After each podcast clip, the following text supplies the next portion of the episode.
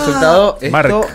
¿Qué Mark pasa, Zuckerberg. Colorado? ¿Estás ¿Qué pasa? What ¿Qué pasa? ¿Qué pasó? Bueno, Mark Zuckerberg se volvió tendencia una vez más.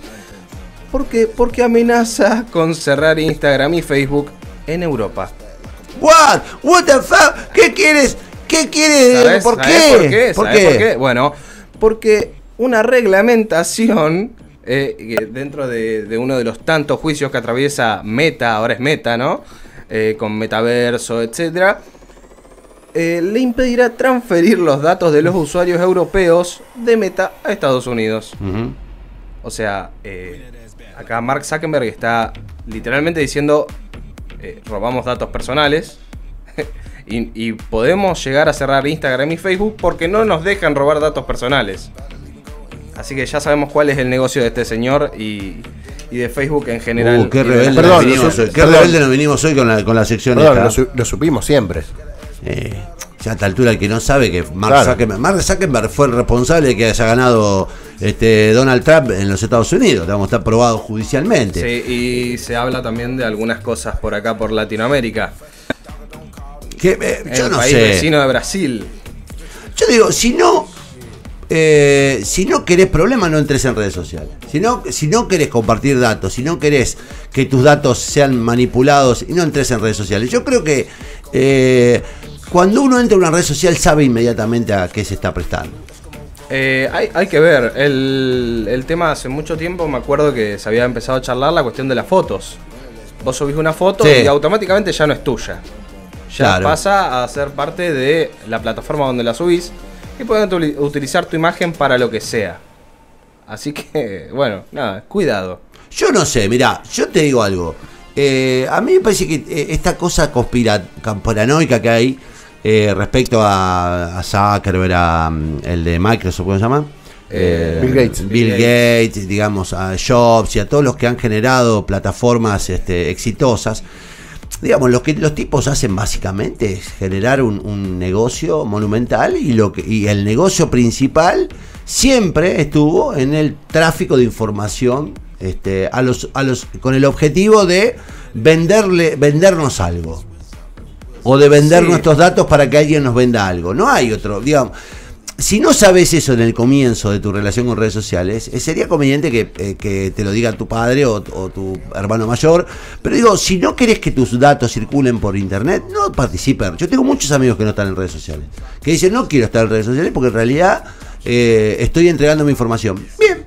Eh, me parece que es una decisión sana.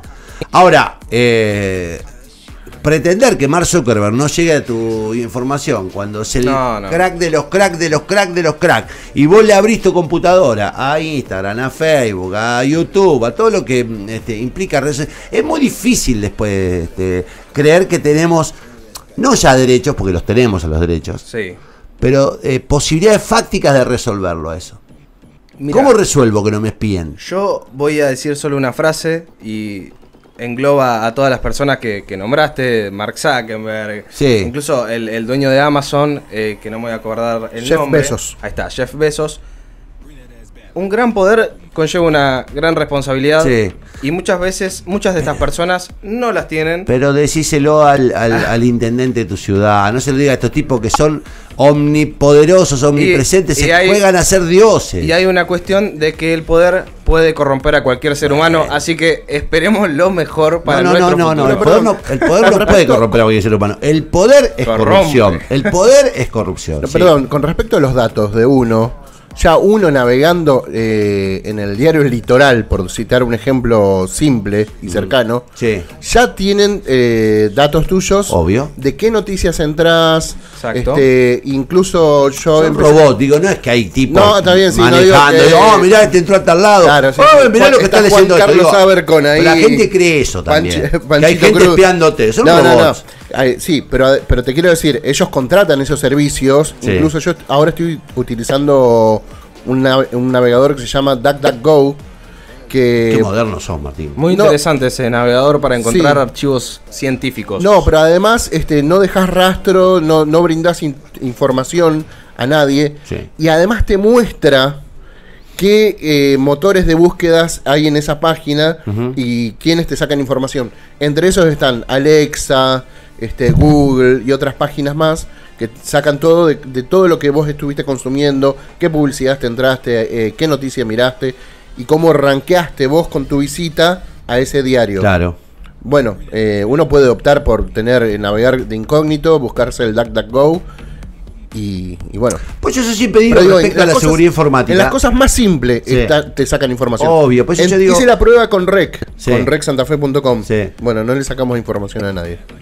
No le sacamos información. No, re buena onda. No, porque no tenemos suscriptores así Claro, directos. no, por eso, en pero te redes. quiero decir, eh, en las páginas más simples e inofensivas, este, te están buscando información. Y claro.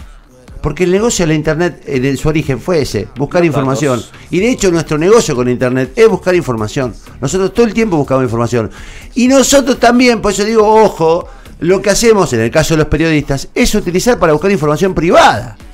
O información eh, vieja y antigua. Ahora se está por debatir, lo planteaba ayer el presidente de la Corte, lo que se llama la ley del olvido, derecho al olvido que es la posibilidad de que algunas personas eh, requieran judicialmente la eliminación de toda la información pública que hay sobre ellos a partir de determinado tiempo. Una ley bastante debatida en, en- en los Estados Unidos y en, y en Europa, pero digamos, colisiona ahí con un derecho elemental que es el derecho a la información pública, digamos, porque digo, ¿por qué me van a Sí. eliminar los- las páginas de los diarios donde figuraba tal Y información? igual es como se acerca a la prescripción de las de Bueno. los delitos. Eh, creo que sigue como esa lógica. Bueno, no, eh, pero ha- además el derecho de una persona a que no se lo siga encontrando vinculado a cosas Sí. que a lo mejor de las que fue absueltas o de las que fue después se terminaron desmintiendo. Digo, termina circulando información nociva o falsa o engañosa que, que te perjudica, digamos. digamos. Entra el hijo de, no sé, de Totono Grisale. Estoy leyendo a Totono Grisale acá, que era el parte de aquel equipo Basile. Y dice, "To- quiero ver de sobre... Y Totono Grisale fue detenido. Y quizás Totono Grisale fue detenido, pero después lo absolvieron. Y lo que queda es que fue detenido. ¿Entendés? Porque fue la lectura, porque fue la nota con más eh, mayor cantidad de lectura, bla, bla, bla. Entonces digo, esa información evidentemente tiene que ser purgada en algún momento. Yo tuve un conflicto no hace mucho con un empresario que me exigía que bajara unos videos de, de YouTube. Eh, y digo, es mi derecho a mantener. Y el tipo eh, fue a la justicia. Y en la justicia nos tuvo que sentar con eh, Google. Viste, Digo, de verdad, un empresario poderoso que dice, no quiero que aparezca eso hasta tanto yo no esté condenado judicialmente o hasta tanto no se compruebe judicialmente que yo soy culpable de algo. Y es, colisiona con el derecho a la información. Es, es difícil, digamos. Bueno, por las dudas no hablemos alto, que se avivan y... no, así pero que- a lo que voy, es un poco ingenuo reclamarle a esta gente que sea buena gente. Si llegaron a donde están... Por es por eso, algo. digo, primero, no, Eh, le, no le reclamemos al diablo que. No le reclamemos al diablo que sean ángeles. Digamos, son lo que son, han, han nacido para eso y han formado y han generado lo que han generado. Ahora, digo, hay muchísimos elementos que manejamos, seguimos manejando cada uno de nosotros. Y está en nosotros decir, la primera línea que no hay que cruzar para mí es la de eh, entrar a las redes sociales. Si vos entras a las redes sociales y ahí te sometes a un montón de normas que están escritas y que vos, por no leer, porque son como 40 páginas, terminás poniendo aceptar. Ok. Cuando vos pusiste ok, ya está. Esto, digamos, te metiste vos en el problema. Eh, pues si no hay que ser, digo, lo que tampoco des- desentendernos del, del, No, no, no, para nada. del problema, Para ¿eh? nada. como si no, no fuéramos este, No, so- parte no somos culpable. víctimas, somos No, clientes. No somos inocentes, digo. Sí, Sí, es, sí. Algo, es algo muy difícil de regular, eh, porque entonces no nos podemos quedar en ese pedido, no hagan leyes, regulen, sino tomar conciencia Claro. de qué alcance tiene sobre nuestra información, Obvio. sobre nuestras percepciones, porque se ha demostrado que a través de las publicidades, anuncios, videos que te muestra, pueden llegar a influir sobre nuestra conducta, sobre nuestras voluntades. Básicamente se ha comprobado en, en elecciones que se han usado información eh, personal. Estar al tanto de esto, saber que no se va a poder regular todo, que el Internet ya es tan grande que se encuentra eh, hasta cosas que pensamos, a veces pensamos que, que te muestra la, la red. Y bueno, es ser conscientes de esto y tratar de, de dar, no dar tantos datos, por lo menos eh, anotándolos uno, después te los roban de todos lados, porque uno Te agarra el teléfono, te tiene repito, tarjeta, número, te teléfono, repito. mail. Vos cuando pones tu tarjeta de internet y ya te sale. Y cuando vos, y a mí me pasa, que yo busco para comprar una heladera, eh, eh, los, los Sí. 20 días subsiguientes me aparecen publicidad de heladera en el teléfono celular. Porque tengo vinculado el celular a la cuenta de Google. Y entonces digo, de Bueno, verdad. hay, hay formas también de evitar que te, Eh, pero. Se llama voldemorizar la es palabra. complicado. Eh, bien uno, también uno, eh, como persona común y corriente, qué peligros puede haber, salvo que alguien te quiera robar cuentas, como le pasó a Moldaski eh, ayer. Ahora, con los líderes mundiales que manejan tanta por ahí información clasificada y cosas así, pueden estar un poco más asustados en ese sentido. Eh, eso se puede entender. Y datazo del día de hoy, que va a colación con lo de Pancho, es el Día Internacional del Internet Seguro. Mirá, Que se celebra desde el año 97, desde mucho antes de, de Zuckerberg. Claro. Yo por lo pronto recomiendo, hay un montón de claves que nos puede dar tranquilamente acá el amigo Pancho sobre seguridad informática, creo que es un tema sobre el que hay que... Está también este, está Marcelo Gura, hay mucha gente, hemos, hemos hablado con gente muy talentosa en ese sentido. Pero digo, uno tiene que saber y ser consciente que cuando entra a ese mundo, entra a ese mundo. Eh, no podés pretender ir a, eh, digamos, a, a, ¿cómo se dice cuando stalkear a una persona? Vos querés ver la foto de la chica que te gustó y, y después pretendés que alguien no tenga acceso a tus fotos. Por Cuando en realidad vos haces uso también Es que, todo el tiempo. ¿cuál es tu miedo, mayor miedo? Que te entren las cuentas bancarias. Bueno, obvio, Porque sí. después el resto, yo no, no, por lo menos yo no escondo nada en- ni en fotos ni nada. Está bien, alguno puede tener sus reservas sobre su familia, sus fotos. Nadie tiene derecho a usarla en una imagen que, que uno no quiera. O el mail, quizás que te hackeen el mail. Pero después, y hoy, con la, con la masividad que tiene, por ejemplo, Instagram, uno muestra lo que quiere mostrar también. Yo he ido a un montón de juntadas, no suelo subir muchas historias y nadie se entera de lo que yo hago. Ahora hay personas que la veo el sábado y no la vi en toda la semana y yo sé todo lo que hizo. Claro. Sé qué desayunó, Claro, qué almorzó, sí. dónde fue a la tarde, qué día fue al gimnasio, con quién se juntó, Bueno, a qué yo, viaje fue. yo morigeré mucho Es eso porque eh, a mí me reprochaba mucho mi familia eso, digamos, la- el nivel de exposición. Yo, digamos, en el afán de...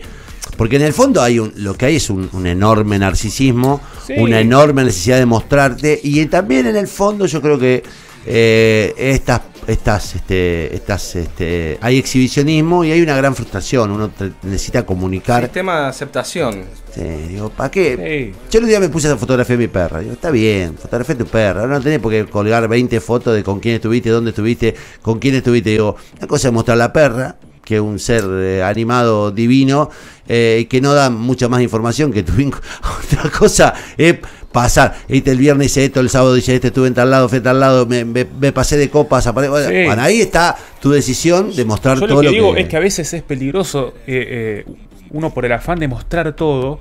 A ver, pasó recién con la información que vos diste de, de que te enteraste que una funcionaria recién nombrada se fue de vacaciones por subir a las redes. Claro, si no bueno. subía nada, no pasa nada. Y así. Eh, mucha es la estupidez humana. A ver, se han perdido trabajos, se han perdido relaciones, se han perdido noviazgos, amistades por subir cosas eh, sin pensar. Sí, sí. En el deporte, que es un poco más mundano, eh, pibes que salen el viernes a la noche antes del partido y ves, lo ves en la foto. Sí. Y Yo subiste, conozco- una, subiste una foto tomando Conozco gente porrón. que ha matado familiares, que ha ido al velorio supuestamente y después aparece de vacaciones en las sierras Pero cordobesas. claro, no, Pero no, sí, no. las redes son una trampa y además eh, hay un montón de trampas secretas que nosotros no conocemos Sí. todavía, que puede ser rastreo y todo eso. Lo que se puede promover es el consumo, el uso responsable de, de las redes y, y el Ujú. internet en general. Y después, bueno, saber los riesgos a los que uno se expone, como estos monstruos, de- con estos pulpos informáticos que no- nos roban Claro, todo el tiempo. La última bueno. recomendación antes de cerrar. Sí, por favor. es, por favor, eh, cuidan a los menores, quizás de las redes. Y nada. Pero los men- Si los tienen- menores crecen. Si tienen hijos, eh, aún así, es dependiendo porque ahora un chico de 3 años Sí. tiene un celular.